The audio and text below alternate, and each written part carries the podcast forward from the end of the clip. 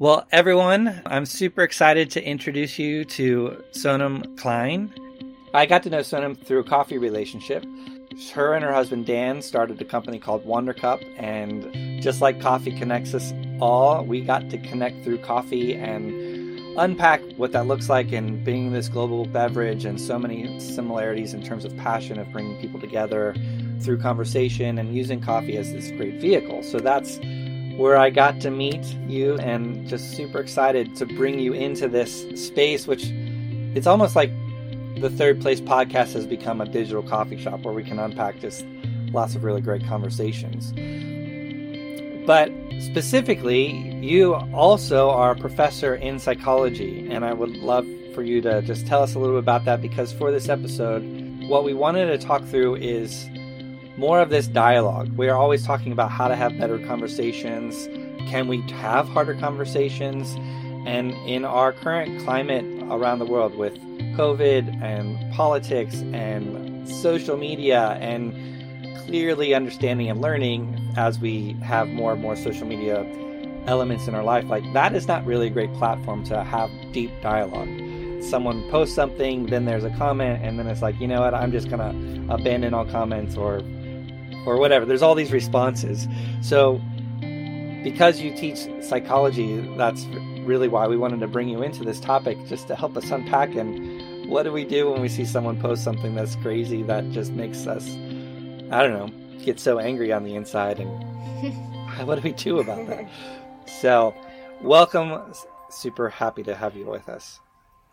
Thanks, David and Mary. Um, I'm super happy to be here. Really excited to talk about this topic. Um, this topic is super important. It was important to me before COVID, but I feel especially now with the rise in mental health issues and the uncertainty people feel around the pandemic, it's becoming really more relevant than ever. Um, emotions are heightened. People are being given the time and opportunity to actually face and confront their feelings head on. And with this extra time for reflection, there's a lot that can come up. Um, and if it's not addressed in a healthy way, people can start to really see themselves headed toward a downward spiral. So, as a psychology professor, it's super important to me to maintain a sense of self awareness and also to help my students navigate through this time by acknowledging everything that comes up for them as well. So, we kind of see the importance of clear and healthy communication more than ever at this time. Yeah, and I, I mean, I love that you say that because the impact of COVID is so much greater than um, you know the the very clear impact of loss and sickness and beyond, which is heartbreaking. But I even you know my husband and i were talking yesterday about the the sort of like second layer of impact which is that mental health um, impact, and then even those that are uh, maybe not going to seek help because of COVID too. Like there's this, there's like it's so much greater than just the the deaths that we've been experiencing and the sickness. And so I I appreciate you bringing in. Um, the depth of really the impact of this and how having communication and grace right now in this time is like so vital. Mm-hmm.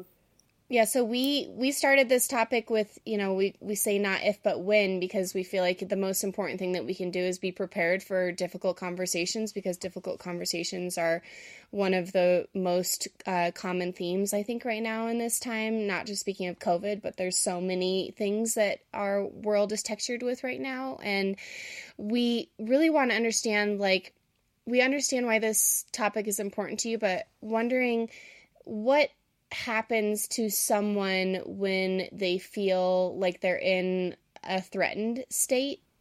Mm-hmm. Yeah, definitely. Um, so if we kind of like look at the big picture, human beings by nature don't like confrontation.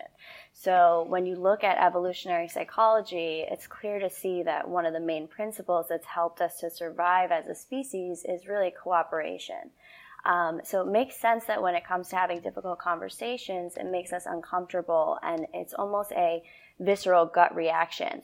Um, so when we look at how our mind works, it's broken down into kind of like two ways of processing. We have our a two track mind. There's our conscious, rational thought, that tends to be our deliberate high road. And that's where we have our more reflective and rational thinking. So we can call it our rational cool brain. And this thinking takes place in the prefrontal cortex. But what many people don't realize or easily forget is that it's our unconscious mind or subconscious, if you prefer to call it that, that's actually 30,000 times more powerful than our conscious rational thought.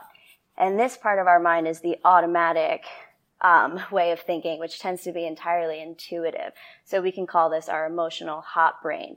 And this is where our feelings of fear, desire, anger, the urge to respond to something impulsively come up. Um, and this part of our mind often leads people to bypass the self-regulatory controls and self-standards we have in place just when we need them most. Um, and this is where the fight or flight response comes from. So when we look at the body's fight or flight response, this comes from the area of our brain called the amygdala, which is located in our temporal lobes. And it's part of the limbic system, which is our basal primitive brain that's been around as long as human beings have been in existence. And basically, these tiny almond shaped neurological structures show primary role in processing of memory, decision making, and our emotional responses like fear, anxiety, and aggression. And this part is critical in responding to danger signals, like you mentioned, Mary, um, preparing our body biologically to either fight or flee. But what happens when this fight or flight response is triggered by a stressful situation is that we get into the situation where we start to feel flustered and we have a physiological response. So when the amygdala is activated, it causes our body to release stress hormones like cortisol and adrenaline. And then the cortisol increases our heart rate and blood pressure, and so we can feel our heart quick, heart rate quicken. Maybe we start to sweat a little. We can feel our muscles tense up, our bodies retract, our pupils widen. Um, and so the psychological feelings associated with these body changes are feelings like it makes my heart race, or I'm mm. feeling choked up with rage, or ready to vomit. And this all happens in such a short amount of time that we're most often not even always consciously aware that this is occurring.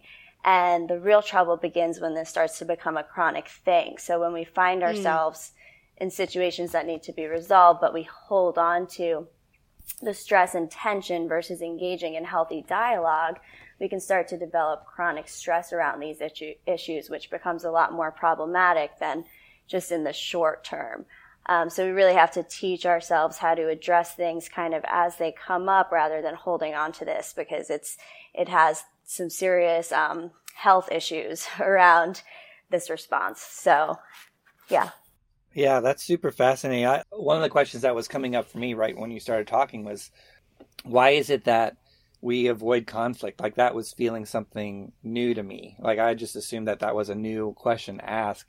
I didn't think about it in the way of we always avoid conflict or like just that dualistic thinking. I knew evolutionary wise why we would want to do that. It's a survival mechanism, but I didn't think mm-hmm. that that would translate to just this idea of well, we don't inherently like to have conflict. Period. I was baffled by the thirty thousand times mm-hmm. stronger. um, I mean, I'm I'm sitting here thinking of so many times that I uh, am in that state, and what happens for me usually is like I am not able to be fact based and hearing that you you lose memory and you you know all of these like rational thinking it makes so much sense because i feel like when i'm trying to speak my opinion, it's almost like I lose my opinion. And and instead of being able to articulate it, it's like I go blank, even though I was so clear, maybe even just seconds prior. Yeah, exactly, and that's that's your subconscious coming in and your your emotional, uh, reactive side. And emotions are, I mean, they can be a really fun thing to look at because they do cause us to kind of, you know, the rational thought goes out the window sometimes when our, our body and our intuition kind of takes over. And, um, we all experience emotions, but there's something that simply aren't talked about enough. And what happens in a lot of cases is that we try to push down our emotions through active suppression. And anyone who does this knows that trying to push something under the rug or not or not bring it to our attention actually doesn't um, resolve anything. And this is one of the reasons. Another interesting fact is that statistically, women get over breakups more quickly than men. because mm. they talk about it. They tell their best friend, they tell their mom, their neighbor, their hairdresser, their dog. Um, and through talking about it, they actually heal more quickly on average than men who are mo- most often keep their feelings suppressed in a lot of cases. So, um, that's why it's important to kind of let it in and, and sit with what you're feeling and acknowledge it so that you can start to make more informed and rational decisions.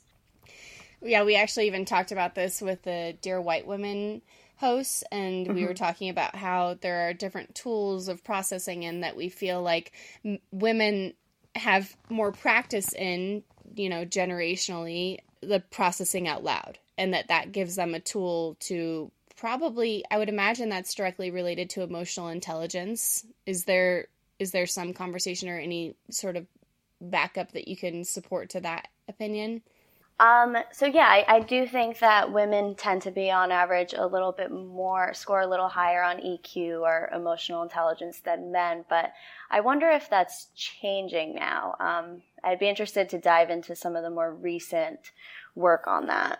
Yeah. So I also have a personal question before we go to the next thing that I was thinking about. So, two years ago, I suffered a traumatic brain injury. And there's been a visceral change for me, uh, especially in like heightened conversations that I notice that like I you know just touched on that I have this I sort of lose memory or I'm not I'm not able to come from the fact driven place like the emotional driven place is very strong. Do you know any correlation between how that may have affected uh, my ability to respond to stress situations? Um, yeah, so it really, really comes down to what exactly happened in your brain injury and which parts of your brain were affected, because that can definitely play a role in whether your responses are coming more from an emotional place or more from, you know, if your prefrontal cortex was more affected, then that's where your rational thought is mostly coming from and your higher level decision making. But if it was a different part of your brain and, you know, the limbic part of your brain, then um, that could definitely affect your emotional responses. So, do you know? Do you have any specific information about um, your brain injury? Yeah. So I hit my head on the front in a mountain biking accident, um, but the brain bleed actually happened in my back left quadrant. Is like the best way I could say because of the rattling. It hit from the forward to the back and so that's where I ended up getting the brain bleed. Okay, but you hit hit it on the front. Mm-hmm. Okay, yeah, interesting. Because front would be, um, like I said, your prefrontal cortex, and you said that you're when you're making decisions, you tend to feel like they're coming more from an emotional place. Totally, but I'm also a Libra, so I have a hard time making decisions. so so it's not all TBI related. it's just right. it's the it's the people pleaser in me that I say I'm a I'm a diagnosed people pleaser. nice. um yeah, so I'm wondering what are some things that we can do that help us, you know, get out of that emotional hot brain? So there, there are a few different things that we can do. First of all, we can separate facts from the story that we're telling ourselves. So when we, when it comes to making decisions, a lot of times we get wrapped up in the stories around things, and that's very involved in the emotional side. So when we're preparing to have a difficult conversation, we need to ask ourselves, what are the facts? And once we have that, we can make more rational decisions than when we get wrapped up in the stories we build around what's going on. So in any fight, it's the story that makes us suffer. We can deal with facts as human beings. Facts never break people up. We can't always deal with the stories that we make up about what happened, right? So couples can overcome infidelity or other forms of betrayal by looking just at the facts, right? So fact, he cheated, but what's the story I'm telling myself, right? He doesn't love me or he loves her. Now there's the bigger issue. So facts are fair, stories cause suffering. Another thing that we can do that's kind of in line with this is cognitive reframing. So this is where we look at a stressful situation differently. Um, so you can view a poor grade as an opportunity to learn how to study more effectively, or you can view a difficult conversation with your boss as an opportunity to enhance your communication skills and confidence. Um, so kind of things like that. And then another tool is um, self distancing. So this is basically an approach where you focus on your feelings and what's happening from the perspective of a detached observer. So you're kind of viewing yourself as a third person outside of the situation. And once you detach yourself from the situation, it becomes a lot easier to see things from a rational and cool down perspective, right? It's always easier to give somebody else advice who's going through something because you're not emotionally attached to it. So if you can do that with yourself and kind of step outside of yourself, you can cool down and kind of see things from a different perspective. Other good ways are, you know, if you're if you're feeling hot-headed or you're feeling reactive, taking some time to cool down first is always recommended. So if you're writing an email and you're feeling all fired up, give yourself at least 45 minutes to regain some kind of composure if you're feeling that heightened stress response. Um, and you can also distract yourself with any activities that you enjoy doing, you know, doing a crossword puzzle or reading a book or going on a walk and listening to some calming music. So there are definitely tools out there um, in terms of what we can do to bring ourselves into that rational, calm, composed way of thinking versus letting our emotions get the best of us. Yeah, that's really cool. Is there what what kind of tool is available? Like, if you are in that moment and I don't know, you're you're like in a public scenario and and someone does say something completely inappropriate racially, or they make a scene because they don't want to wear a mask and you can't tell me to wear a mask. Is there a tool or a practice that you can kind of put in place now so that you're prepared for that kind of situation? Yeah, so one of one of the things that our, we have a life coach who mentors us and one of the things that she's taught us is like if you don't if you don't come up to their level and you keep yourself at just like a lower level in terms of your calmness and your composure, then they'll have to come down to match you. So, like, if you're getting mm. into an argument or a confrontation, unless both sides are elevated, it's not going to go anywhere. And so, when I kind of like butt heads sometimes with my mom on different issues, I, the only reason we argue is because she's coming from a reactive place and then I bring myself up to that same mm-hmm. energy. But if I stay calm and composed, eventually she's just going to burn herself out if she's continuing to like yell and be angry, right? Because nobody's coming up there to meet that energy level. So it's like if, if somebody is kind of an elevated state of reactivity, but you keep yourself in a, a calmer, as our life coach likes to say, more beautiful state, then it's, it's going to diffuse the tension, right? And, and no conflict or fighting is going to result, basically. I love that you brought it to the energetic level because that's something that I really like to speak about and I have experienced so so viscerally, but to me it's like the energy exchange is something that we don't talk about very often. And the way that energy impacts what's happening biologically I think is really potent, but I I think of it in a way of like it's a way of finding homeostasis that like if someone is coming from a grounded place when someone else is elevated like it's just natural that our response even in that grounded place will probably come up a little bit and the one in the elevated space will probably come down a little bit and it's almost like how can we find our new homeostasis um, together? But with that also being said sometimes i feel like that grounded space can come from like a um, egotistical perspective where it's like oh i'm the calm one like you're you're like it can actually charge the heightened space sometimes where you're like you're losing it you're crazy you're like way too much and i'm like so with it right now. And i feel like that can be counterproductive on occasion. And i don't know the difference between each of those scenarios but i do know that an energy exchange is happening regardless. And most typically you're going to help someone ground and bring them down a little bit because just like what you said like the fire's going to run out. And i love that that image of that. But sometimes it almost feels like it can just do the opposite.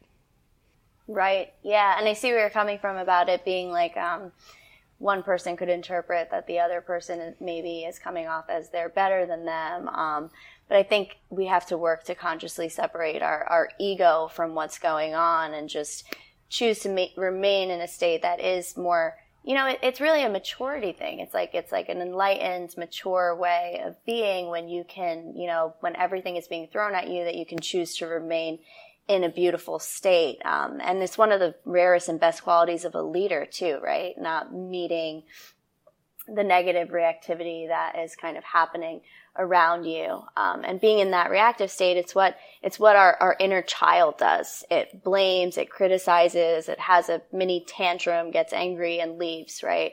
So it takes a lot of conscious effort to kind of tell ourselves okay that's the way i could be and the direction i could go in um, or i can choose to kind of make this conscious and deliberate effort to maintain composure as difficult as it is um, and just understand that you know everybody's entitled to their own their own beliefs and their own thoughts. And when somebody is saying something that you don't agree with it's not necessarily about changing their opinion and, and telling them you're right and they're wrong. It's really just about understanding okay well everybody is entitled to their different worldviews and everybody has a different perspective and we can learn to coexist without yeah. trying to change people. The example you gave with your mom, I think of like, okay, so there's clearly some rapport between the two of you. she heard you. um, so clearly, like the energy exchange, like you're able to go through a heightened conversation or a difficult conversation and come to some resolve. Do you have any examples or experiences of when there was like zero relationship between the two uh, or between someone that you were conversing with and how you were able to how it either went really well or not? Hmm um, yeah you know i think i think the current political landscape is a great example here. Um, i feel that not only like our nation is becoming increasingly divided over conflicting political views you know we're we're discontinuing friendships with people because of different political views. Um, it's it's really coming down to like the familial and friendship level, even on in not seeing eye to eye on various issues. Um, and so I've definitely gotten into disagreements with friends and acquaintances here from a political standpoint, and I think that I think we kind of we, we hit a standstill in a lot of cases, right? Because it's like, okay, they're not seeing where I'm coming from, I'm not seeing where they're coming from, and we're bringing our different perspectives to the table here and they're just no matter what information we give each other what supporting arguments we give each other we're just not seeing eye to eye here. And i think that um, you know it's it's okay that that happens sometimes and it's kind of inevitable that that's going to happen because like i was saying before you can't get everybody to agree with you and see your perspective. Um, you know there's a saying there's three sides to every story his side her side and the truth um, and so it's when once you realize that everything is influenced by our subjective perception of what's going on and that everybody has their own truth, you can kind of accept that, you know, you're right in your own way and that person is right in their own way. Um, and everything is coming from your own life experiences and what you've learned. And just because you don't agree with somebody doesn't mean you have to convince them that your way of thinking is the correct way. You know, if I try to convince every person who has different political beliefs than me that the way I'm thinking is right and the way they're thinking is wrong. It's just, it's, I'm never going to get anywhere. Um, and so, yeah, I, I, think that you can, you can educate people of the facts and you can express where you're coming from, but at the end of the day, that's still just your worldview. Yeah, I mean that's definitely the heart behind the third place podcast. Is here's my perspective, here's your perspective, and can we meet in the middle? Right. I still find myself though. I mean, when you said you know friendships are ending, I'm like I was just having a conversation with my wife Beth yesterday. There's someone that I know, I know and respect him, and have known him for a long time, and I know where he would stand politically before we all got in this really charged state over the last several years. But it is to a point where I'm like, I don't know if I respect them very much anymore because the like the things that I see online, the things I see posted to me seem very irrational and also not very conversational. And I'm just like, I don't even. I, I have so much kind of angst and negative energy around the whole thing anyway. And I feel like as a host of the third place podcast, in some ways, I'm an expert of bringing people in. And I still am really struggling with, mm. I don't know what to do with this relationship. So true. Like I've had a number of moments since we started this podcast, David, where people are like, well, aren't you supposed to be able to understand the third place? And isn't the third place about this and that? And I, I I'm admittedly you know working on it minute by minute too especially as conversations get more charged and more political and more emotional and and and all of that so i think that part of what we're trying to achieve in this is not perfection around the the gray space but more just like curiosity around it and dipping a toe in it and like always revisiting it and coming back to it in whatever way that may be so that you can find compassion and empathy and hopefully start to crave it and it becomes easier. Totally. There's definitely this like uh, learning process like when we're talking about men and women processing differently either i feel like there's just like practice. Like when like okay conflict's something that we can avoid but if we learn better tools it's doing it a little bit better which feels good then doing a little bit better the next time which feels good and then over time it's this learned thing. I'm uh, right now i'm in this state of the phrase let's agree to disagree just really rubs me the wrong way. What tools can we be working towards where it feels a little bit better a little bit better each time or is that something that a road that we should even go down yeah no i I see where you're coming from about that phrase rubbing you the wrong way because we want, at the end of the day, everybody wants to feel heard and wants to feel understood. And I think that's a, a big part of where what it comes down to here is that we're, as a society, um, having a more difficult time now listening to people, actively listening, and um, like you mentioned before, being empathetic. Um, and I think if we're able to put ourselves in somebody else's shoes and see things from their perspective, at least, at the very least, they can feel heard and validated. And again, you don't have to necessarily agree with somebody in order to accept them and in order to make them feel understood, and vice versa. So um, you can see the different perspectives and kind of get a feel for the whole picture without actually saying like explicitly saying, "Okay, I I agree with you entirely." I think something though also important that we we want to touch on is like there is some value to having boundaries and you know there's like I feel like the I agree to disagree or let's agree to disagree statement is almost like a a way of trying to set a boundary. Maybe it's not the the best most productive way, but I I see that the intention behind it is like okay, I've I've hit my point where I feel like I can't come across anymore. Or maybe it's like you know I've given all the empathy I could, and maybe there is a point where the, a boundary needs to be set. And I'm just wondering, like, how do we identify, or how have you identified times in the past where you feel like a boundary can also be a healthy thing? Because I don't want us inviting people into this space to like cause um trauma or traumatic situations or other things that end up doing sort of the the counterproductive result while still meeting each other's edge and finding that uncomfortable zone and and being empathetic and listening and being and hearing people. Like what what would you suggest when it comes to when when to know when to set a boundary and have you experienced that yourself yeah, um, I mean, setting, I completely agree with you. Setting boundaries is one of the most important things that we can do. Um, and one of the things that it comes down to is really we have to break invisible, unhealthy, invisible loyalties that we have, right? So if you have somebody in your life who you're not seeing eye to eye with and you have different views, you have to ask yourself, how important is that relationship to you first? Um, and then what kind of boundaries can you set in place to maintain that relationship so that you know it's not just turning into an arguing match every time you have a conversation with the person?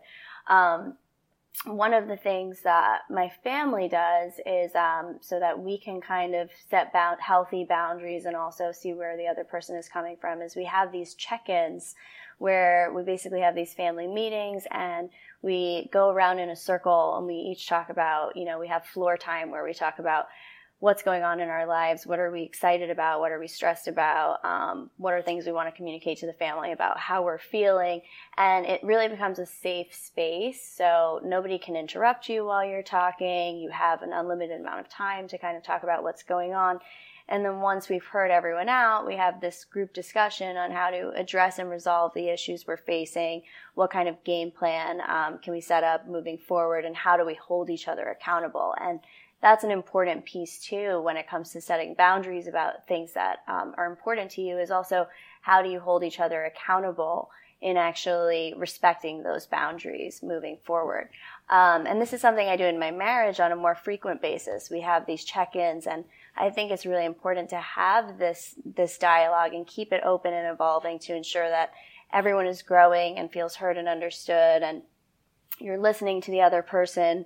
Um, but yeah, I mean, boundaries are extremely important, and I think that if you feel that the relationship is getting to a place where there's any kind of underlying resentment or unresolved issues or anything you're feeling, it's really important to bring it up, speak honestly and candidly with the other person, especially if the relationship isn't important to you and say, look, I don't want to, I don't want to lose this relationship or I don't want our friendship to be impacted by our difference in views. How can we set up a, a strategy moving forward so that, you know, we're not talking about politics every time we see each other or whatever the issue is. Um, and, and just kind of, I mean, it is agree to disagree. um, that is mm-hmm. kind of what it is. Um, but just agree to disagree and, and, and for the sake of our relationship. So. Yeah, I'm so glad you said that. And boy, what a great practice. I'm curious to know how often that you do that. Is it intentional or is it organic once a month? But the relationship I was just talking about, uh, that was kind of the conclusion is like, okay, I can't engage with this person online. I can't even, a phone call is not going to do it. Like, if I really care about this relationship, what it feels like to me is first essentially create that safe place. What does meaning for coffee look like? And and even beginning the conversation, I know that I'm not going to influence you. I know that you're not going to influence me, but but you are someone that I care about. And it's like, how do you? It's almost like help me be a better version of the person that you disagree with. Like, how can I disagree with you in a healthy way? Because I want to be. I still want to create that safety with you. Right can healthy conflict like this is all based on online experiences where this particular relationship can healthy conflict even happen online? Um i think it can. It can happen online but i think it's more so or it's more impactful when it, it transfers from online to offline based on i mean at least the research that i've seen. Am i the only one that has like a local town Facebook page that happens to be like the most dramatic. Uh, so, like, I remember when I joined my the, my town's Facebook page, and I had heard some. Well, I was running a, a grocery store in like a neighboring town. And part of becoming a new small business was to join that so that we could field those, you know, it was like a customer service tool but it ended up being that it was like a, a drama dump. Like it was always prob. I felt like more so negative than positive, and and I think that that's just like you know human nature when it comes to customer service and feedback in general. But I now joined the the town that I live in, and it like is the same exact thing that I almost get off of it constantly because it just feels like it brings out the worst in people. And there's something I'm curious because I know that you've done and I'd love to hear about, you know, your thesis because I know that you did something really specific to this topic. But also there's just this like we're trying to create a sense of safety, but something about doing things on um, online or in social media creates a sense of personal safety that allows you to maybe be more raw. Uh, probably not with the most tact, but I feel like there is a lot of rawness that can come with a lot of hurt a- as a result. And I'm like, did did a you know what was your thesis about, and did it touch on any of that, and and sort of what helps people get to that place that I feel like is doing more harm than good. Yeah, so um, my thesis kind of scratches the surface there, but the subject that I'm teaching, cyber psychology, we dig in deeper, so I can definitely explain a little bit of the research on this. Um, So my thesis was about how second screen devices affect feelings of social connection. So second screen devices basically like you're watching TV, but you're also on your phone or your laptop or your tablet. And we conducted studies around the presidential debates. Um, and what we found, or I would say the most interesting finding, was an unintended finding on open mindedness. So um, we did find that second screen usage was related to feeling more connected to other people, but only if you were physically alone. Um, so when you were with other people, it actually had uh, the opposite effect where it was detract, distracting from the conversations that you could be having from the people that you were physically with. But the dimension on open mindedness that we found was that people who use second screen devices and specifically social media were less open to differing viewpoints than their own. And mm. the theory that this taps into is, is human confirmation bias, right? So we're likely to accept um, facts that reinforce or information that re- reaffirms our own worldviews.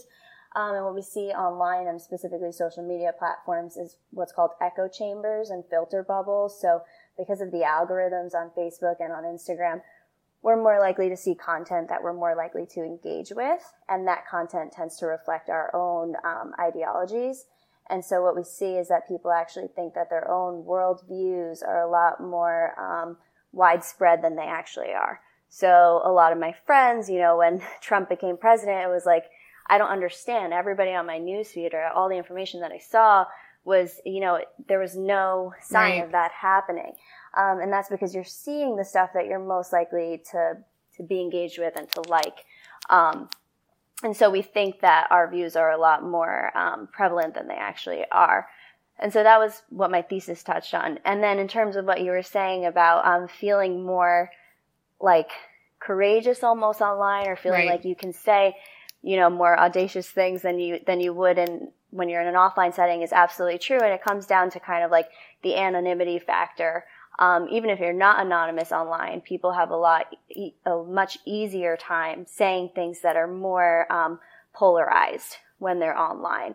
And it's a lot of it comes down to like there isn't that real time feedback. So you don't have like the nonverbal cues. You don't really have as much of a risk of people being like immediately judging you or immediately responding to you that you have with face to face interactions. Um, so it becomes a lot easier. It's kind of like the, the screen is almost like a mask or like a shield that protects you against that real time feedback. And so it does become easier for people to say more polarizing or more extreme things online. And then if, if you add anonymity and, and they're going under a different name, then that becomes even more um, of a profound effect.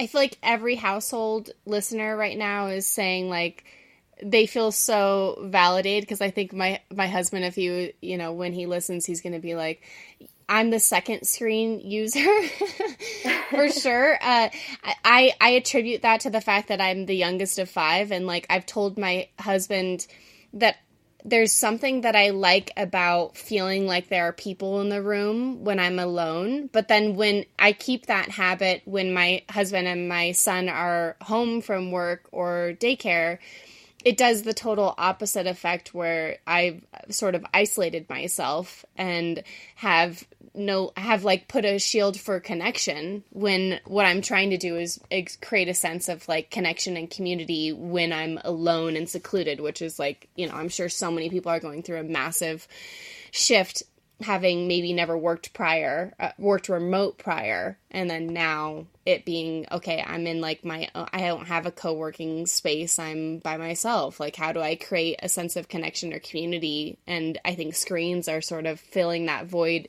maybe in not a, a very satisfying way, but in a band aid approach. Right. And one of the, the, things we really have to learn now that people are working remotely is how to compartmentalize. Because one of the things, one of the common misconceptions we have as human beings is that we think that we're able to multitask, but our brains literally are incapable of multitasking. So you can't be, your brain can't focus on more than one task at a time. And so what happens if you're watching TV and you're on your laptop and you're on your phone, whatever it is, um, your brain is just moving very quickly between each task. Um, mm. So your attention can only be focused on one thing. at a time, but it's just moving so quickly that you think you're simultaneously doing more than one thing. Um, and it's it's really bad for the human attention span and also for relationships, right? So if if your husband or your kid or whoever is trying to talk to you and you're on your phone, you're really not able to allocate your full attention to what they're saying. Even if you're doing like mindless tasks, what people say, you know, I would say that I'm like, oh, well, I'm just doing data entry while whatever. Is that that still is completely you you still can only focus on one thing. Yeah, your brain just moves so rapidly from each thing. So it's basically going back and forth very quickly. Um, but it's not actually focusing on both things simultaneously. Ah, I thought it was so cool. I feel like so, I feel like so many women are always like, I can multitask, right? Yeah. I mean, that's like the thing that we always say, like, I can multitask, I can do many things at once, and and like maybe it's just we're just lying to ourselves. We're just we're just exhausting our brain. Yep. That's so wild. Well, I know that you teach college students, and one of the things that, um, you know, when I've had the opportunity to do something, I always leave that moment very hopeful for the future. What is the thing that you see from students and, and kind of your perspective in that that space? What is the thing that gives you hope around conflict and where we're going? Hmm, that's actually a really good question. Um, you know, it's difficult to say because I don't really have like a, a comparison point since I've only been teaching for the past like three years. So I can talk about student. Okay, what's hopeful about the future future generation? I guess they're they seem to be very proactive. Um, they reach out when they're having issues. I mean, I've I've been kind of lucky to have such amazing students. I feel like they're they're very hands on. They're very engaged with the material. They're um, I've, I've, rarely had a student that I really need to handhold. I feel like a lot of college students today tend to be self-sufficient and they also they have big ideas, which is nice. You know, I'm in the process of grading their their research papers right now, their first paper, um, and basically they had to choose any topic in cyber psychology and write a paper on it. And a lot of them are talking about you know the advancements in in VR and in AI and kind of like they have these revolutionary ideas, and it, just makes me feel comfort in knowing that we have a lot of bright and capable students that are going to be really changing the world one day. So, um, yeah, I'm very, very optimistic about where they're going. That's really refreshing to hear, and also, um, it's just fascinating to me with each generation, like what the new language is in, like what's coming to the surface, because all of that feels you know completely foreign to me. And to think about so many things that from generation to generation is foreign becomes like a, a new understanding a new expertise in like such a short amount of time. I feel like the the progress that we're making is so dramatic but i just hope that it can be turned towards like the the global health and of you know even just the health of the planet you know emotionally and like nature yeah, exactly. And I'm I'm teaching at NJIT now, so a lot of my students are like software engineers, and they just they know so much about technology that it's it's really inspiring because um, they're really amazing with technology. And I'm like, okay, this is a good sign that things are going to be moving in the right in the right direction. Well, uh, one, I think we've just scratched the surface on several different things I want to go deeper with. So uh, I would love to have you back on and ask additional questions no in the future. Um, but you, in the meantime, like, is there a place that people can find more of your work, or where can people connect with you? I'm working on putting together a website actually about cyber psychology and about like the different research that I'm involved with. So hopefully I'll have more information on that next time. Um, but for now, you know, I social media platforms are are fine. and um, if if anybody wants to email me, sk95 at njit.edu would be great. I I like wrote David a text, so I was clearly paying attention to the text and not the podcast interview for a moment because I can't multitask. but while while we were talking, I just said like I think you are absolutely brilliant and thank you so much for coming on because everything that you said, I, you know, I have a degree in psychology in undergrad, and I feel like I learned more in the last 30 minutes than than I was anticipating. So thank you so much, and I can I look forward to the next conversation we have with you because I know there will be many more. Awesome. Well, thank you guys for having me join in this conversation. It's these are topics that I love to talk about, and again, like I mentioned, I love what you get, what you're doing with the third place, and I think it's really important to have these conversations. So I'm happy to be a part of this anytime. Great. Thank you. Be well. Thanks, you too.